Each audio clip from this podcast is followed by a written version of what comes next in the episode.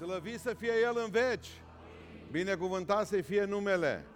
De să deschidem cuvântul Domnului în Evanghelia după Ioan, în capitolul 13, spune cuvântul lui Dumnezeu că înainte de prasnicul Paștelor, versetul 1, Ioan, capitolul 13, înainte de prasnicul Paștelor, Iisus, ca cel care știa că i-a sosit ceasul să plece din lumea aceasta la Tatăl și fiindcă iubea pe ei săi, care erau în lume, i-a iubit până la capăt.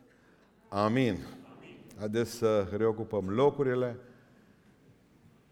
Și vreau să vă spun că aceste uh, cuvinte le-a spus Domnul Isus Hristos în urmă cu 2000 de ani într-o odaie de sus, într-o mansardă, într-o, într-o casă cu etaj. Acolo sus s-au dus și împreună cu ucenicii au serbat cină. Un om despre care voi mai vorbi astăzi, un om cu o concentrare fantastică, dar care n-a reușit să o ducă până la capăt, pentru gloria lui Dumnezeu, Charles Templeton, spunea că istoria omenirii a fost scrisă, jucată, în două mansarde, în două odăi de sus. În prima odaie de sus, pe prima am vizitat-o, pe care vreau să vă vorbesc astăzi, pe a doua nu și nici nu vreau vreodată să o văd. Pentru că și știu că nici nu știu care e odaia aceea și nu a găsit-o nimeni. Până acum doar să presupune. Dar în prima odaie de sus, și aceste evenimente au fost despărțite de 4.000 de kilometri depărtare și de 2000 de ani ca timp. În prima mansardă, în cartierul englezesc Soho, în Londra, un cartier rău famat, în care noaptea e o aventură să te duci ca ziua. În mijlocul Londrei, deasupra unei spălătorii era atunci, acum este un bordel acolo la jos la parter, deasupra unei spălătorii pe vremea aceea, într-o mansardă, un om, un evreu așchenaz, evreu așchenaz, convertit la luterani de către părinții lui, pentru ca să nu aibă probleme după aceea cu oamenii, era o perioadă mai grea. Un om care bea în fiecare zi 8 litri de bere, care se spăla o dată pe an, o barbă lungă, mânca foarte multă varză călită.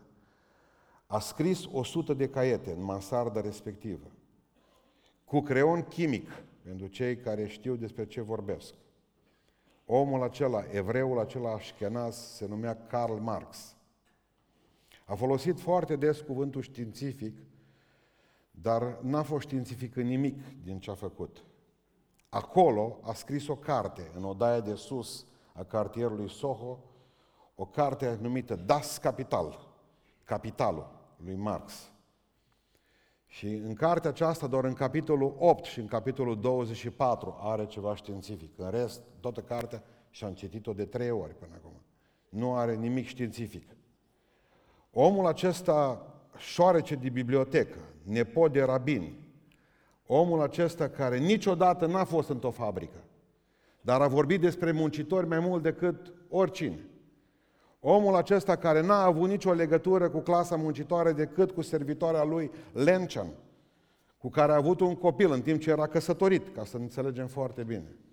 Un om care a fost împotriva lui Dumnezeu, dar la sfârșitul vieții făcea parte din Consiliul Paroial al orașului în care stătea și conducea lucrările în biserică, Karl Marx.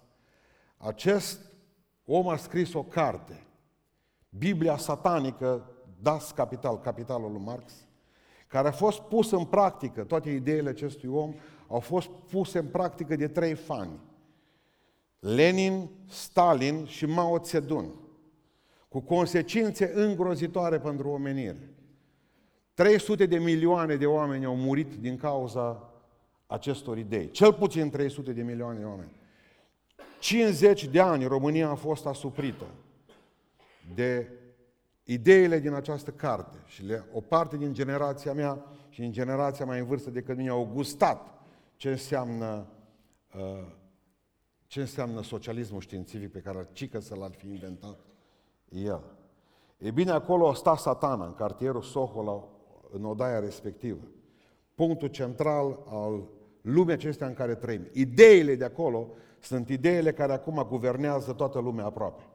De la Canada începând până în România, în continuare, tot ceea ce citiți dumneavoastră, ceea ce vedeți, de fapt nu este altceva decât un alt socialism al lui Marx pus într-o altă haină. La 2000 de ani distanță în fața lui Marx și la 4000 de kilometri într-o altă odaie de sus, undeva în Ierusalim, nu se știe unde nici până astăzi, un bărbat împreună cu 12 prieteni, așa a știut că 12 la început, dar pe aceea și-au dat cu toții seama că nu erau decât 11 prieteni. A luat o bucată de pâine și a rupt-o. A luat un pahar. Și din clipa aceea, peste lumea aceasta, peste istoria întregii lumi, se scrie altceva. Pentru că Isus Hristos vine și spune, acesta e trupul meu care se frânge pentru voi. Acesta este sângele meu care se dă pentru voi. Punctul focal al cultului creștin. Ei bine, în această dimineață vreau să vedem trei tablouri cu această odaie de sus. Aia care când o să vă duceți în Soho, puteți să o vedeți. Am fost și la mormântul lui Marx, unul dintre cele mai urâte morminte pe care le-am văzut, în unul dintre cele mai frumoase cimitire din lume, tot în centrul Londrei. Ei bine, haideți să ne uităm la odaia aceea de sus și să o privim în trei tablouri. Odaia aceea de sus în care a stat Domnul nostru Iisus Hristos împreună cu cenicii. Pentru că acolo a fost locul primei cine sfinte. După ce diavolul a pătruns în Iuda și diavolul a fost adus de Iuda la cină, acolo, împreună. Și s-au tulburat cu toții. Pentru că ucenicii, fără să știe, Hristos știa, ucenicii ceilalți, fără să știe, au simțit o prezență străină totuși acolo și dintr-o dată lucrurile n-au mai fost cum trebuia să fie. Observați o atmosferă încordată, începând din Ioan capitolul 13 și până în Ioan capitolul 17, dar lucrurile se schimbă în momentul în care pleacă Iuda. Dintr-o dată, spune cuvântul Dumnezeu, că Iisus Hristos vine și le spune altceva. Și le spune Domnul nostru următoarele lucruri. Am să mă duc și am să plec dintre voi, dar am să vă las ceva, ca semn al prezenței mele cu voi. Eu am să mă duc la cer și vreau să vă spun despre cer, că e în pregătire, zice Iisus Hristos. Dar ca să puteți intra în cer, le-a dat o imagine a viței de vie și a pus foarfeca pe ea și a zis, via aceasta, ca să poată să dea rod, trebuie ca să fie curățit. Iată, zice Iisus Hristos, vă trimit ca pe niște oi în mijlocul lupilor.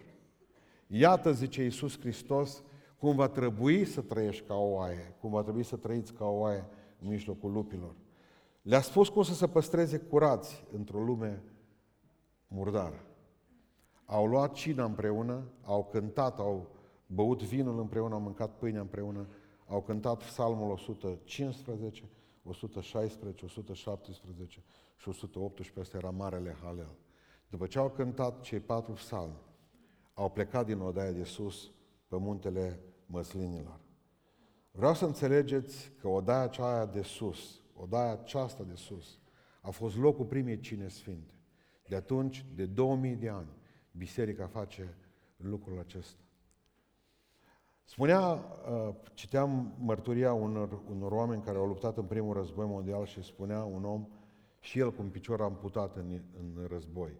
Aveam 18 ani, zice, în momentul în care m-au chemat și am primit ordinul de încorporare.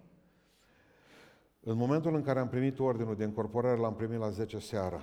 Dimineața la ora 6 trebuia să fiu plecat. Zice, primul lucru pe care l-am făcut atunci la miez de noapte, am plecat și mi-am sculat preotul din sat, undeva în Alsace. Și am spus, părinte, hai cu mine la biserică. A venit cu mine la biserică, zice, și am spus, părinte, eu plec pe front. Împărtășește-mă. M-am pus pe genunchi, spunea omul acesta, am primit Sfânta Împărtășanie, pâinea vieții, pentru timpul morții, ca o garanție a supraviețuirii. Aceasta e pâinea vieții. Singura garanție a supraviețuirii noastre spirituale. Cine mă mănâncă pe mine, zice Iisus Hristos, are viață. Cine nu stă cu mine la masă, e mort. Moare. Ca să ai viață fizică, trebuie să mănânci mâncare fizică. Ca să ai viață spirituală, trebuie să mănânci viață spirituală, să mănânci mâncare spirituală. Dragilor, Noi nu venim aici prin merite. Noi nu venim aici prin merite. Am fost în comunități în toată lumea aceasta și primul semn că e pace cu tine și cu cel din casă e că trebuia să mâncăm împreună. Există comunități în lumea aceasta în care dacă ai mâncat cu cineva, nu ți se mai întâmplă niciun rău în comunitatea aceea, pentru că ai mâncat cu cineva. Perși au fost oameni care au avut legea aceasta. Și am citit o istorie cum că într-o zi, în timp ce regele, per, un rege persan stătea la masă împreună cu prietenii lui, a venit un om fugind în fața lui și a căzut uh, jos și a zis, ție ți sete. Nu l-a întrebat regele nimic, dați să bea. I-a dat un pahar cu apă, ți foame și i-a dat o persică. De unde vii? Și în clipa aceea au venit niște slujitori ai împăratului, tot fugind și ei, și au zis, împărate, ăsta ce omoră copilul acum? Noi după el îl urmăream. Și a zis împăratul, o mâncat cu mine la masă. Lăsați-l să meargă liber. Mă gândeam la legea aceasta a zilele acestea că, de fapt, fiecare dintre noi merităm să fim trăzniți. În decembrie, când de obicei nu trăznești. În noiembrie. Am meritat să fim cu toții morți după viața aceasta frumoasă pe care o ducem cu toții și după relația grozavă pe care o avem cu Dumnezeu. Și ar trebui după viața pe care o avem să fim omorâți în fiecare zi. Dumnezeu, marea lui mânie, că e și mânios și marea lui dreptate, ar avea și dreptul să o facă și și puterea să o facă. Și totuși ceva îl oprește pe Dumnezeu. Știți ce? Că mâncăm cu fiul la masă. Suntem la masă cu fiul și dacă ai mâncat cu fiul, legea cerească spune, cine mă mănâncă are viață. Are viață. Asta a fost primul tablou pe care am vrut să vi-l zugrăvesc astăzi.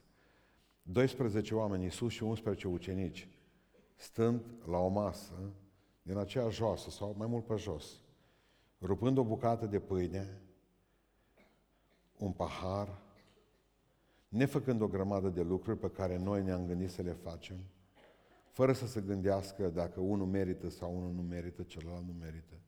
Hristos știa că nu ofrâm pâinea, că niciunul nu merită, culmea. Știa că peste câteva ore toți o să-l vândă și o să fugă de la el.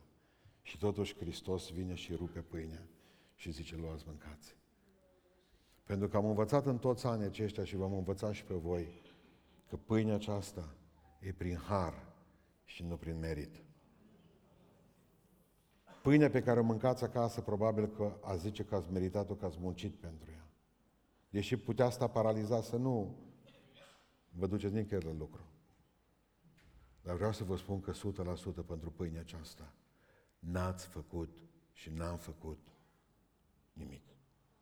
Am venit și ne-am așezat la masă și ne așezăm și la astăzi la masă cu tupeu, fără să fi avut niciun merit. Fără să avem niciun merit. În odaia de sus s-a făcut tăcere. Cel de-al doilea tablou pe care vreau să vi-l zugrăvesc, tot în odaia de sus, îl găsim în Duminica Învierii și haideți să mergem împreună câteva foi mai încolo în Ioan, în capitolul 19, în capitolul 20, de unde citim de la versetul 19. Ioan, capitolul 20, versetul 19. În seara aceleași zile, cea din tâia săptămânii, pe când ușile locului unde erau adunați ucenicii erau încuiate, de frica iudeilor, a venit Isus, a stătut în mijlocul lor și le-a zis, pace vouă. După ce a zis aceste vorbe, le-a arătat mâinile și coasta sa, ucenicii s-au bucurat când au văzut pe Domnul. Iisus le-a zis din nou, pace vouă, cum m-a trimis pe mine tata, așa vă trimit și eu pe voi. După aceste vorbe, a suflat peste ei și le-a zis, luați Duh Sfânt. Celor ce le veți ierta păcatele vor fi iertate și celor ce le veți ținea vor fi ținute. Deocamdată ne oprim doar aici, în odaia de sus, Hristos înviat, intră pe ușă, prin ușa încuiată, se duce la ucenici și suflă peste ei Duh Sfânt. Roah! Primiți putere. Erau terminați atunci, erau înfricoșați, au venit femeile, le-au adus un raport că piatra de la mormânt a fost dată la o parte, că nu-i mai acolo, că au fost niște îngeri. Petru a venit și a spus și el că au văzut într-adevăr că hainele erau împachetate și Ioan le-a spus, erau puse acolo, că nu era nimeni, zice, în mormânt. Nu mai credeau ucenicii, nu știu, mai le-au fi furat cineva, nu, nu aveau credință. Erau tulburați, erau oameni fricoși care și așteptau propria execuție. Și în mijlocul acelei stări de neliniște, dintr-o dată prin ușă, prin pereți, vine Hristos. Stă în mijlocul lor uf, și suflă. Zice, luați Duh Sfânt. Roah, pace vouă, potoliți-vă. Liniștiți-vă. Suflare. Singura dată când e folosit cuvântul acesta în Noul Testament. Singura dată. Roah a suflat peste ei. În Vechiul Testament ce e drept, e pomenită de mai multe ori, de patru ori. Și vreau să vă citesc, pentru că e foarte important, câteva versete din Vechiul Testament în care mai apare roahul. Geneza 2 cu 7. Dumnezeu l-a făcut pe om din țărână și a suflat în nări suflare de viață și omul s-a făcut suflet viu. Închipuiți-vă cum stătea Adam făcut din lut, statuie, dacă ați văzut o statuie. Eu văd multe când mă uit așa. Și statuia.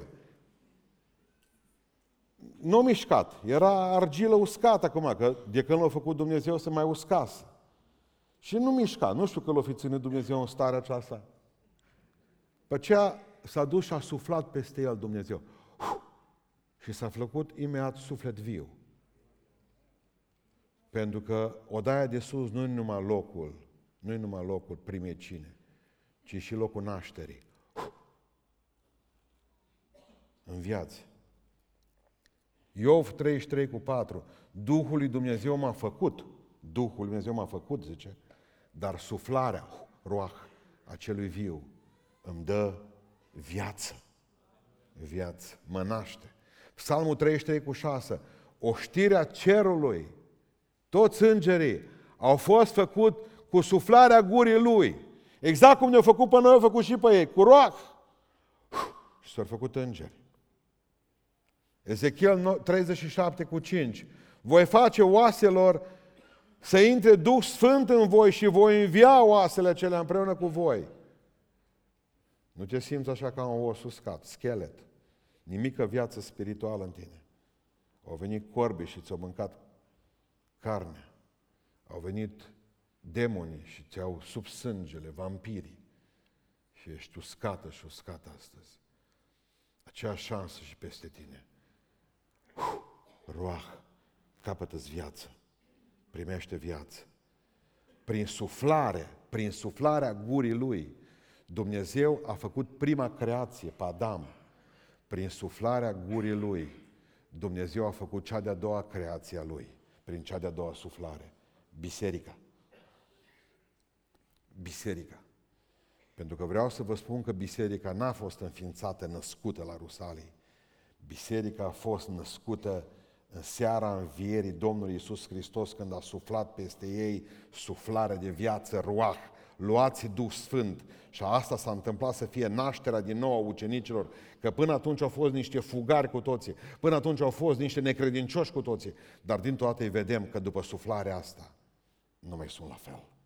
Oamenii aceștia ascultă de Mântuitor, acolo rămân în odaie de sus. Oamenii aceștia stau lângă Dumnezeu, oamenii aceștia sunt pregătiți să îndure ce va veni peste ei, persecuția de care vor avea parte. El înviase, era capul bisericii, Hristos era viu și a spus, eu sunt capul bisericii. Normal că atunci când capul se naște și trupul vine imediat, nu vine câteva săptămâni mai târziu. Nașterea normală este pentru noi o imagine clară a nașterii bisericii. Nu putea să fie născută biserica în altă zi decât în ziua învierii, a nașterii Domnului nostru Isus Hristos, a învierii Lui din morți, când capul a început să fie viu și biserica s-a născut în mod automat. În Romani 8 spune cuvântul lui Dumnezeu că noi primim nașterea din nou, nașterea din nou atunci când Duhul lui Dumnezeu intră în noi și Duhul lui Dumnezeu produce în noi nașterea din nou și spune în Romani capitolul 8 cu 9, voi nu mai sunteți pământești, ci sunteți duhovnicești, adică din Duh născuți. Dacă cu adevărat, zice Pavel, Duhul lui Dumnezeu locuiește în voi. Nașterea din nou se produce pentru biserică tot în odaia de sus, în seara de Paști, pentru că acolo au primit plinătatea lui Dumnezeu ca să poată să ducă mai departe mesajul pe care îl vom vedea mai târziu. Locul e același, timpul e diferit, într-adevăr, au primit putere, vom vedea tot mai puțin mai târziu, au primit putere la Rusalii, dar și nașterea s-a produs tot în odaia de sus. Hristos ne-a dat tot ce trebuia ca să fim curățiți. Și mă rog în dimineața aceasta, dacă Dumnezeu, privind spre noi, mai vede pe cineva încă, pământesc, Dumnezeu să-l facă duhovnicesc în dimineața aceasta prin suflarea gurii lui, roac. Să sufle Domnul în dimineața aceasta peste oasele uscate din biserica aceasta și să le aducă la viață. Și dacă Domnul mai vede pe cineva mort în păcatele lui, să-l învieze, așa cum l-a înviat pe Iisus Hristos din morți, slăvi să fie numele. Pentru că în rest, fraților, am povestea săptămâna trecută cineva, nu, am văzut de mulți ani de zile, unde, ce biserică ești acum? Păi frate, zice că mine, tot în Oradea sunt, dar m-am mutat de la trei biserici până acum, mi le-am știrat pe toate. Ce zici? Am mă cred că mă duc la a patra. Băi, am zis, cinstit ce zic, da. Nu contează ce etichetă pui pe sticlă câtă vreme e goală. Bine, zice. Marea noastră problema e să mutăm sticla goală dintr-un loc în alta și să-i punem etichetă. În momentul în care ți sete și vezi că scrie izvorul minunilor, nici potolirea sete, nici vindecare, cum se pretinde că ați avea de la stână, nu primiți câtă vreme e sticla goală. Și apoi puteți scrie dumneavoastră ce vreți pe sticla aia, că e goală. Dumnezeu să ne umplă în dimineața aceasta. Deci încă o dată să recapitulăm. În odaia de sus, aceea atât de departe de Londra, în odaia de sus, acolo se produce prima cină, acolo se dă prima cină, primul tablou și al doilea este în seara de Paști, când Hristos naște din nou biserica și naște biserica Lui. Și ultimul tablou, în dimineața aceasta, sunt câteva zile mai târziu, că spune cuvântul lui Dumnezeu și mergem împreună în fapte, în capitolul 1, capitolul 1, versetul 12, cel de-al treilea tablou, locul puterii, odaia în care au primit putere. Atunci ei s-au întors în Ierusalim din muntele numit al măslinilor, care este lângă Ierusalim departe cât un drum în ziua sabatului.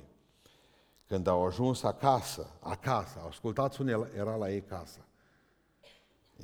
Nu m-am gândit la lucrul ăsta până acum când au ajuns acasă. Tu știi când ajungi acasă în Oradea. Dar observați ce casă aveau ei atunci. Când au ajuns acasă, s-au suit în odaia de sus, unde stăteau de obicei.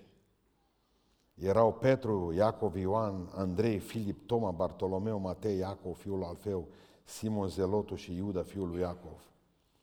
Toți aceștia stăruiau cu un cuget în rugăciune și în cereri împreună cu femeile și cu Maria, mama lui Isus și cu frații lui. Amin. Ce obicei bun. Unde erau de obicei. Și știți ce mai văd aici? Nu numai că era un odaie de sus, dar Duhul Sfânt deja făcea și pontajul. Crede-mă că eu nu știu când vii sau nu vii la biserică, dar este cineva care știe. Pentru că aici nu omul a scris, ci Duhul Dumnezeu le-a dus aminte cine a fost. Erau împreună bărbați și femei. Și Maria, culmea, Maria avea și ea nevoie de rugăciune. Maria avea și ea cereri.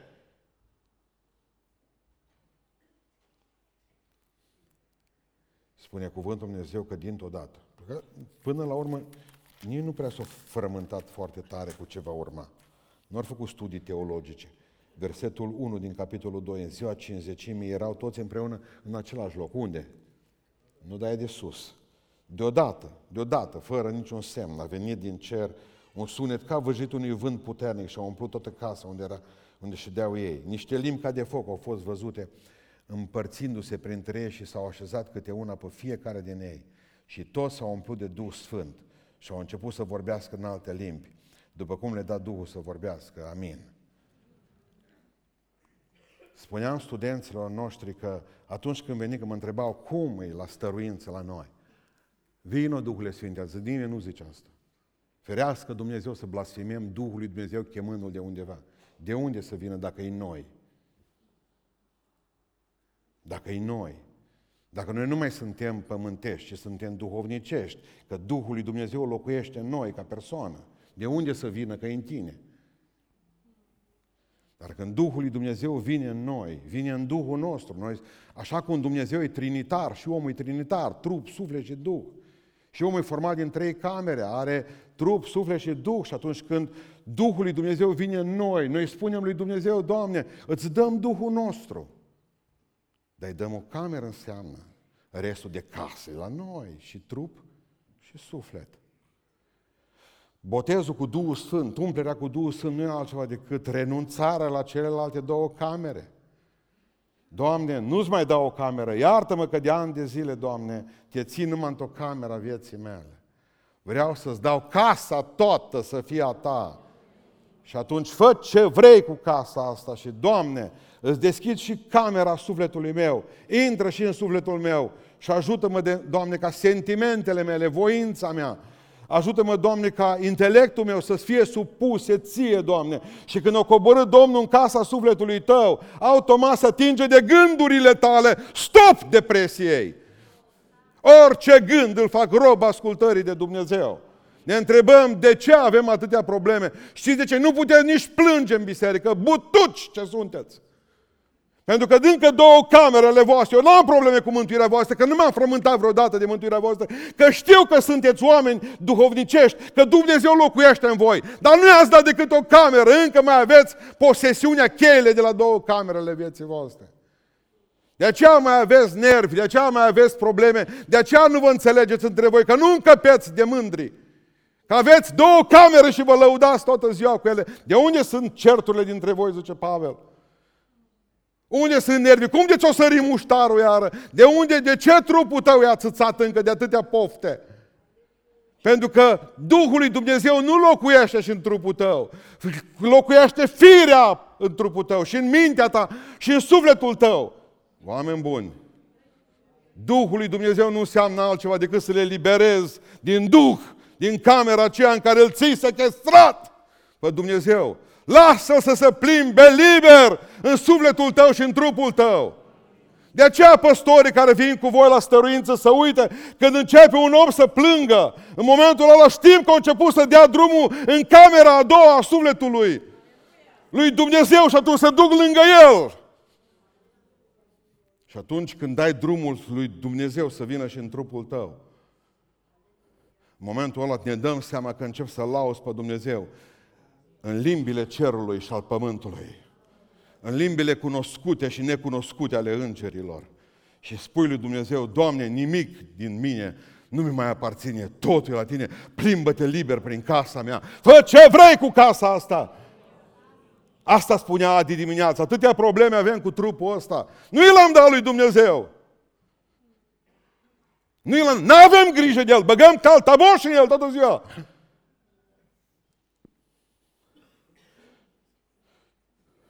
Duhul lui Dumnezeu în noi ne spune ce să spunem. Când Duhul lui Dumnezeu a venit în trupul, în sufletul și în Duhul tău și dat peste tot, nu vă îngrijorați, zice în Luca 12, când vă vor da în fața, când vă vor duce în fața soboarelor, când vă vor duce la judecăți și la tribunale. Să nu vă gândiți ce veți spuneți în clipa aceea. Pentru că în clipa aceea Duhul lui Dumnezeu vă va spune ce să spuneți. Pastore, n-am școală, nici nu trebuie. Duhul lui Dumnezeu în tine va spune ce să spui cuiva. Să nu umbli o sticlă goală cu o etichetă schimbată dintr-un loc în altul. Face școli aici de predicare, câtă vreme nu locuiește Duhul lui Dumnezeu în ei. N-am rezolvat nimic. Spune cuvântul Dumnezeu că atunci când e Duhul Dumnezeu în tine, te susține când ți greu. Dacă vă mai aduceți aminte, Ioan 14 zice Iisus Hristos, să nu vi se tulbure inima.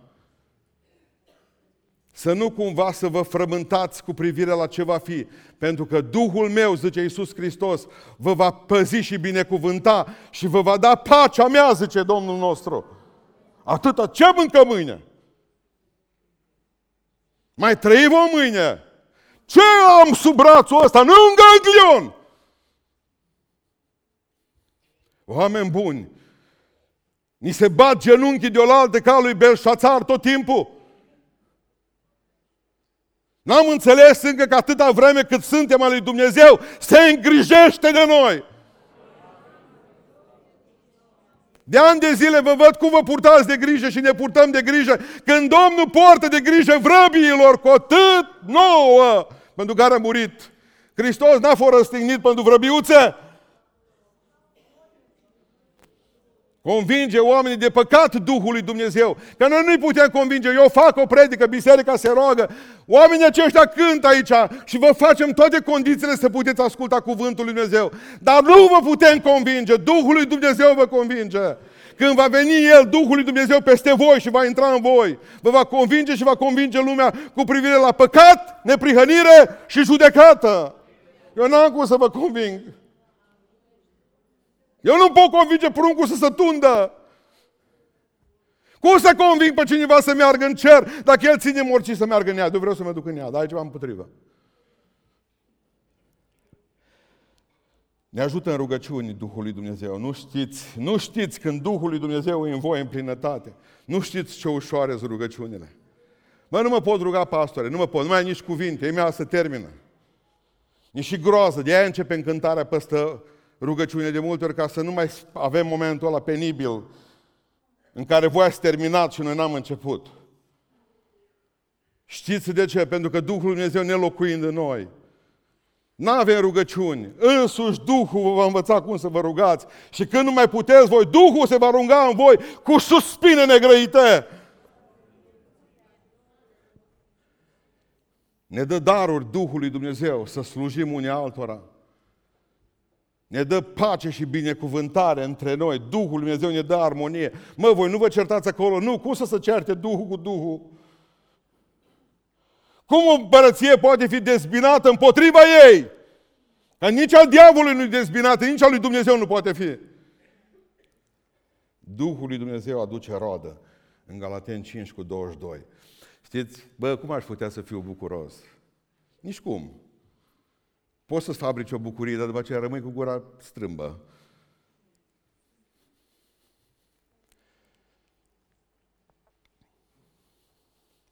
Numai marea noastră problemă este alta. Mai este ceva ce vreau să vă spun aici. Fiți atenți ce zice în Ioan 20, că dumneavoastră știu că aveți o problemă cu asta. Celor ce le veți ierta în versetul 23 ce l-am citit – ați gândit că trec frumos pe lângă el. Celor ce le veți ierta păcatele vor fi iertate. Și cele, celor ce le veți ținea vor fi ținute. Ascultă-mă, biserică. E greu de înțeles, pentru că Iisus Hristos a spus-o. Oare cine poate ierta păcatele în Marcu 2 cu 7 decât Dumnezeu? Dacă numai Dumnezeu poate ierta păcatele, cum zice aici, ce, cui le veți ierta păcatele vor fi iertate și cui le vor fi, le veți ține vor fi ținute. Vreau să vă spun cum e. Noi nu furnizăm iertarea. Dumnezeu o furnizează, numai El poate ierta. Dar noi putem proclama iertarea aceasta. Dar noi putem spune despre iertarea lui Dumnezeu și atunci ca să înțelegi. Noi spunem, dacă tu primești cuvântul lui Dumnezeu, iertate îți vor fi păcatele. Nu noi am iertat, noi nu m-am spus ce, că Dumnezeu iartă. Dar dacă tu nu primești cuvântul pe care noi ți spunem astăzi, păcatele tale vor fi ținute prin noi. Că noi ți-am spus că iertatele sunt păcatele și tu n-ai vrut. Și atunci biserica poate ierta și poate ne ierta prin simplu fapt că noi credem ce spune Hristos care iartă și nu iartă, dacă tu nu te pocăiești. După ce ai ascultat o predică, tu nu mai poți fi ca înainte. Tu nu te mai poți dezvinovăți. Predicarea respectivă va însemna pentru tine ori mântuire, ori mărturie. Că pentru mulți, Evanghelia nu va mai sluji ca mântuire, ci ca mărturie. Că nu te-ai pocăit. Că n-ai vrut să asculți de Dumnezeu. Dumnezeu face minuni cu tine și cu viața ta. Dumnezeu ți-a mai dat un aprilie, dar care poate să fie ultimul. Nu vezi tu când de lunga lui răbdare și bunătatea lui Dumnezeu spune să te pocăiești. V-ați obișnuit cu starea asta pleznită de indiferență și de necredință în România. Unde e Dumnezeu minunilor? Dar Dumnezeu nu face minuni decât acolo unde sunt crezute. Dumnezeu nu încurcă pe noi, nu împarte mărgăritare la manguliți. Dumnezeu nu face minuni. Și dacă s-ar scula cineva din morți, zice Iisus Hristos, și s-ar duce la evrei, tot n-ar crede. Dumnezeu nu face minuni unde oamenii se uită mai mult la televizor și cred ce spune ea decât ce spune Dumnezeu. Nu există așa. Dumnezeul nostru, atunci când pune putere peste oameni, când dă putere, oamenii aceia cred că Dumnezeu e mare. Și atunci Dumnezeu onorează credința lor cu lucruri și mai mari și minuni și mai mari pe care le fac. Am văzut un reportaj cu, de niște, fra, niște frazi misionari cu un tânăr, n-are decât 19 ani în China. 19 ani. O adus la Domnul până acum vreo 500 de oameni. Numai 19 ani, om pitic, că ce chineză mic, mici ăștia era și mai micuț. Mic de tot, cât un bob de orez. Să vedeți ce flacăr avea în ochi.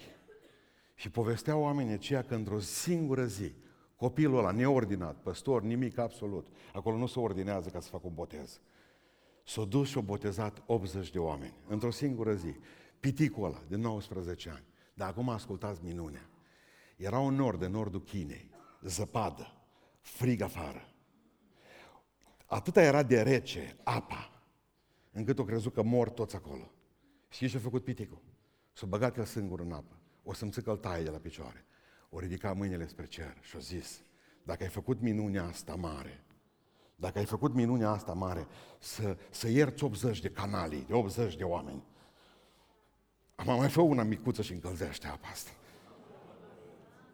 Că noi suntem săraci, o zis. Nu suntem ca cei de la Beiuș să aibă apă geotermală.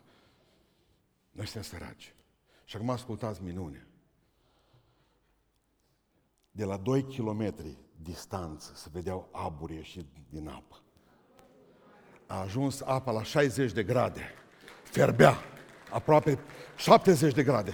Și au zis, veniți în apă. Pentru că Dumnezeu nostru a făcut o minune mică față de marea minune pe care a făcut-o cu fiecare dintre voi. Povesteau martori oculari de la 2 km să vedeau aburi ieșind din apă. Marea lui problemă a fost să vedeți ce răciți voi când ieșiți acum. Minune vă trebuie, minune vă dă Dumnezeu. Aș vrea ca Dumnezeu să vă umple în această odaie de sus. Apropo, nu, nu știu unde și nici nu vreau să o văd. Pentru că o să vină vreun evreu să mă mintă iar pe Ierusalim ca cei odaia de sus. Dumnezeu nu a îngăduit nimic despre el să avem sigur.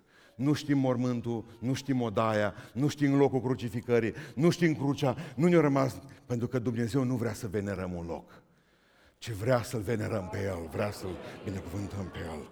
Dumnezeu nu vrea să mă închin la locul ăla. Dumnezeu vrea să mă închin la El. Nu știu unde e odaia de sus. Nu o să știm niciodată cu adevărat dar știm unde e Dumnezeu. Aici, slăvit să fie El. Aici e Dumnezeul nostru. La fel de sigur cum a fost prezent acolo când o dat cina, cum a fost prezent acolo când o sufla peste ei uh, suflare de viață, cum a fost prezent acolo când o coborâ peste ei limbile de foc.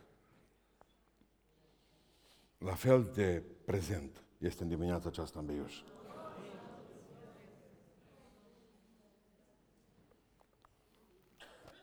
Asta am vrut să vă spun astăzi.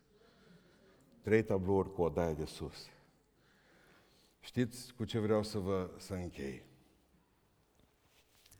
Cel care mi-a deschis ochii cu privire la cele două masarde, Charles Templeton, să vă spun și povestea lui, mai avem 5 minute. Canadian, Charles Templeton, canadian. Nu știu engleză, are patru cărți sau cinci scrise în engleză.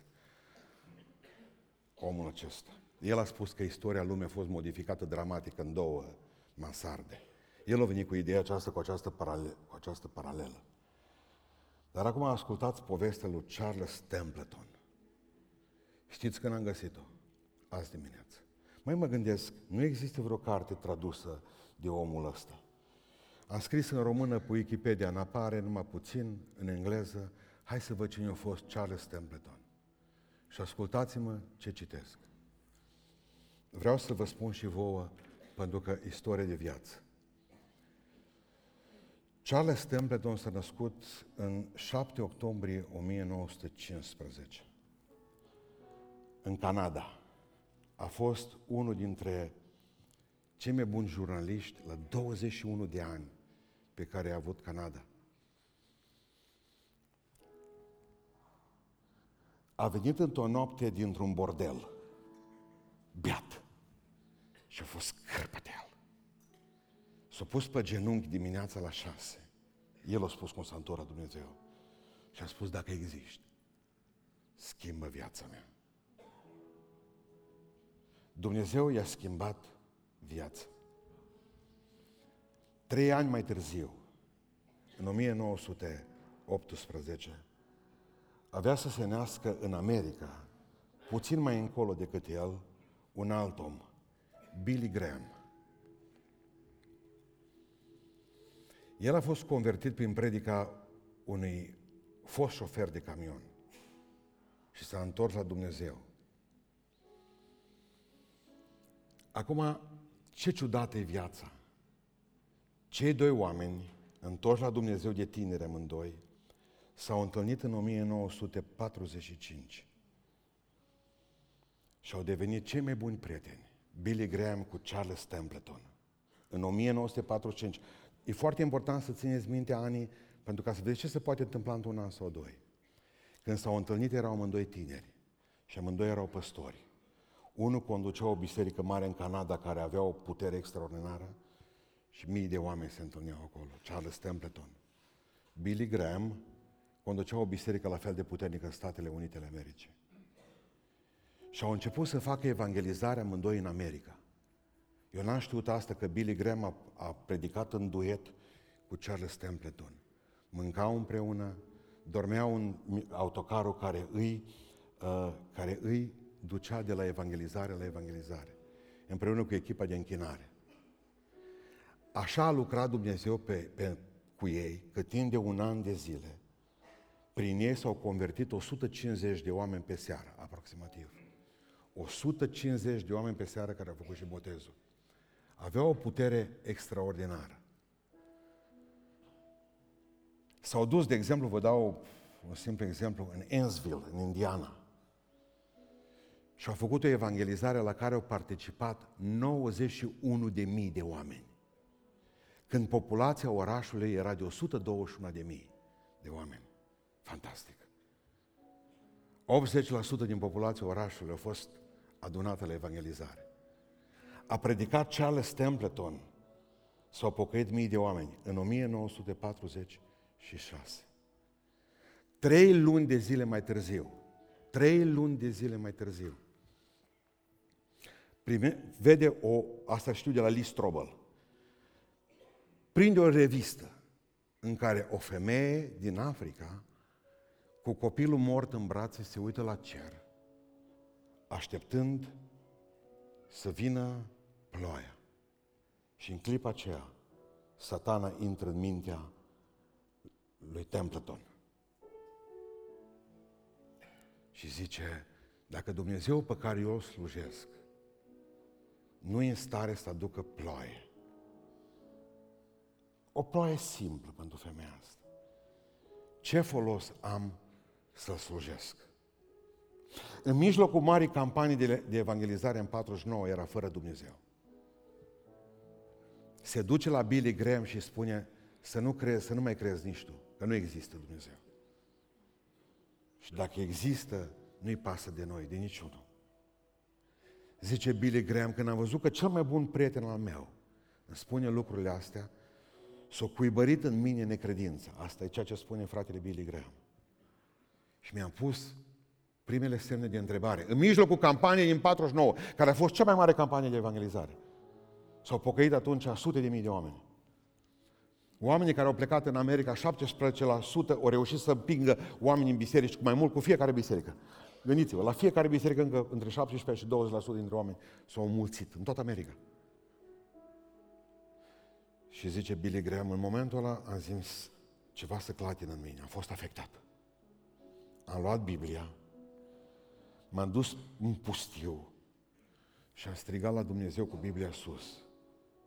Eu, Billy Graham, aleg să rămân cu tine și să cred în cuvântul tău. Chiar dacă acum în inima mea nu mai cred nimic. Aleg să cred în Biblia asta, în cuvântul acesta. Chiar dacă acum nu mai simt nimic. Aleg să cred în cartea aceasta, deși mi se pare că-s greșeli în ea. Aleg să cred. Mai folosește-te de mine.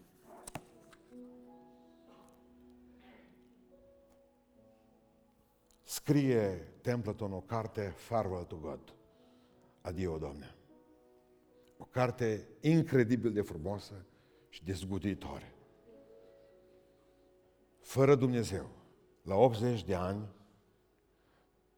fratele Billy Graham cu Parkinson, la 80 de ani cu Parkinson, spune următoarele lucruri. Îi mulțumesc lui Dumnezeu pentru viața frumoasă pe care mi-a dăruit-o și mulțumesc că după cu 50 de ani, când am mai crezut în el, am avut puterea să ridic Biblia sus și am spus, tu tot adevărat rămâi. Și de 50 de ani să-L pot sluji pe Dumnezeu. Când am plinit 80 de ani, Charles Templeton s-a dus și l-a vizitat Lee Strobel, un mare om al lui Dumnezeu.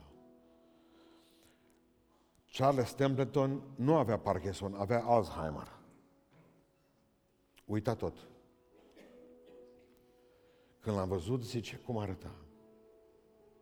Când am văzut ochii aia, zicea Lee Strobel, am plâns. Și am, l-am întrebat numai atât, ce zici despre Isus? Și a zis, cred că a fost cel mai mare om, om, care a trăit vreodată pe pământ. După aceea, zice, s-a uitat în ochii mei și a început să-i curgă lacrimile.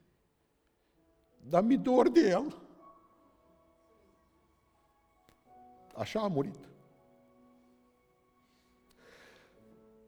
Doi oameni, doi tineri, doi convertiți, doi prieteni, doi slujitori prin care Dumnezeu a lucrat. Două decizii și două destine.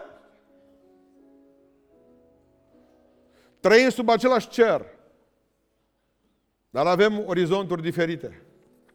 Unii vor zice, ah, și alții vor zice, ești aici.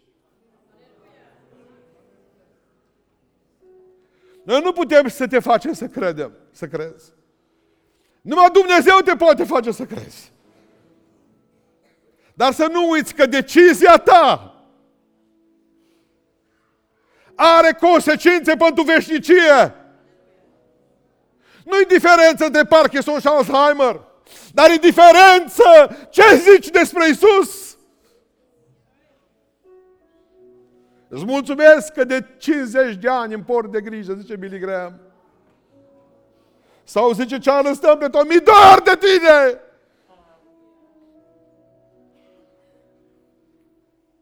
O daia de sus în trei tablouri. Și o alegere. Ales să fie astăzi cu el, aici la masă ales să fii născut din nou, să spui, Doamne, intră în mine, în Duhul meu. Și apoi să mai faci un pas mai încolo, de Rusalii. Intră și în sufletul meu, intră și în trupul meu. Îți dau casa toată, toată să fie a ta. Haideți să ne ridicăm. Nu ne vom ruga pentru o daie de sus. Noi nu venerăm un loc. Ci ne rugăm celui ce nu daia de sus a forege. Este cineva în dimineața aceasta care vrea să se întoarcă la Dumnezeu înainte de a avea cina cu biserica. Este cineva care vrea să spună, Doamne, eu nu vreau să treacă ziua de astăzi, vreau să mă pocăiesc. Gata.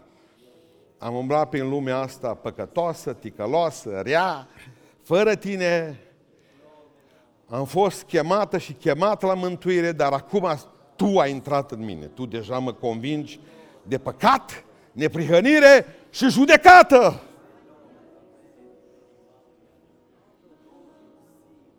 Începând de astăzi vreau să fiu copilul tău. Nu vreau ca mai târziu să am regrete. Ci vreau ca astăzi să-ți fac loc să intri în viața mea. Dacă este cineva care vrea să se întoarcă la Dumnezeu, să vină în față și să se pună pe genunchi. Un minut stăm pentru tine și apoi vom avea cină.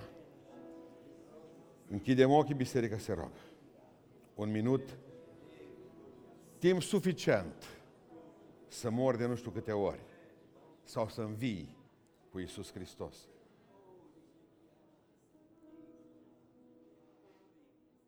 Aleluia.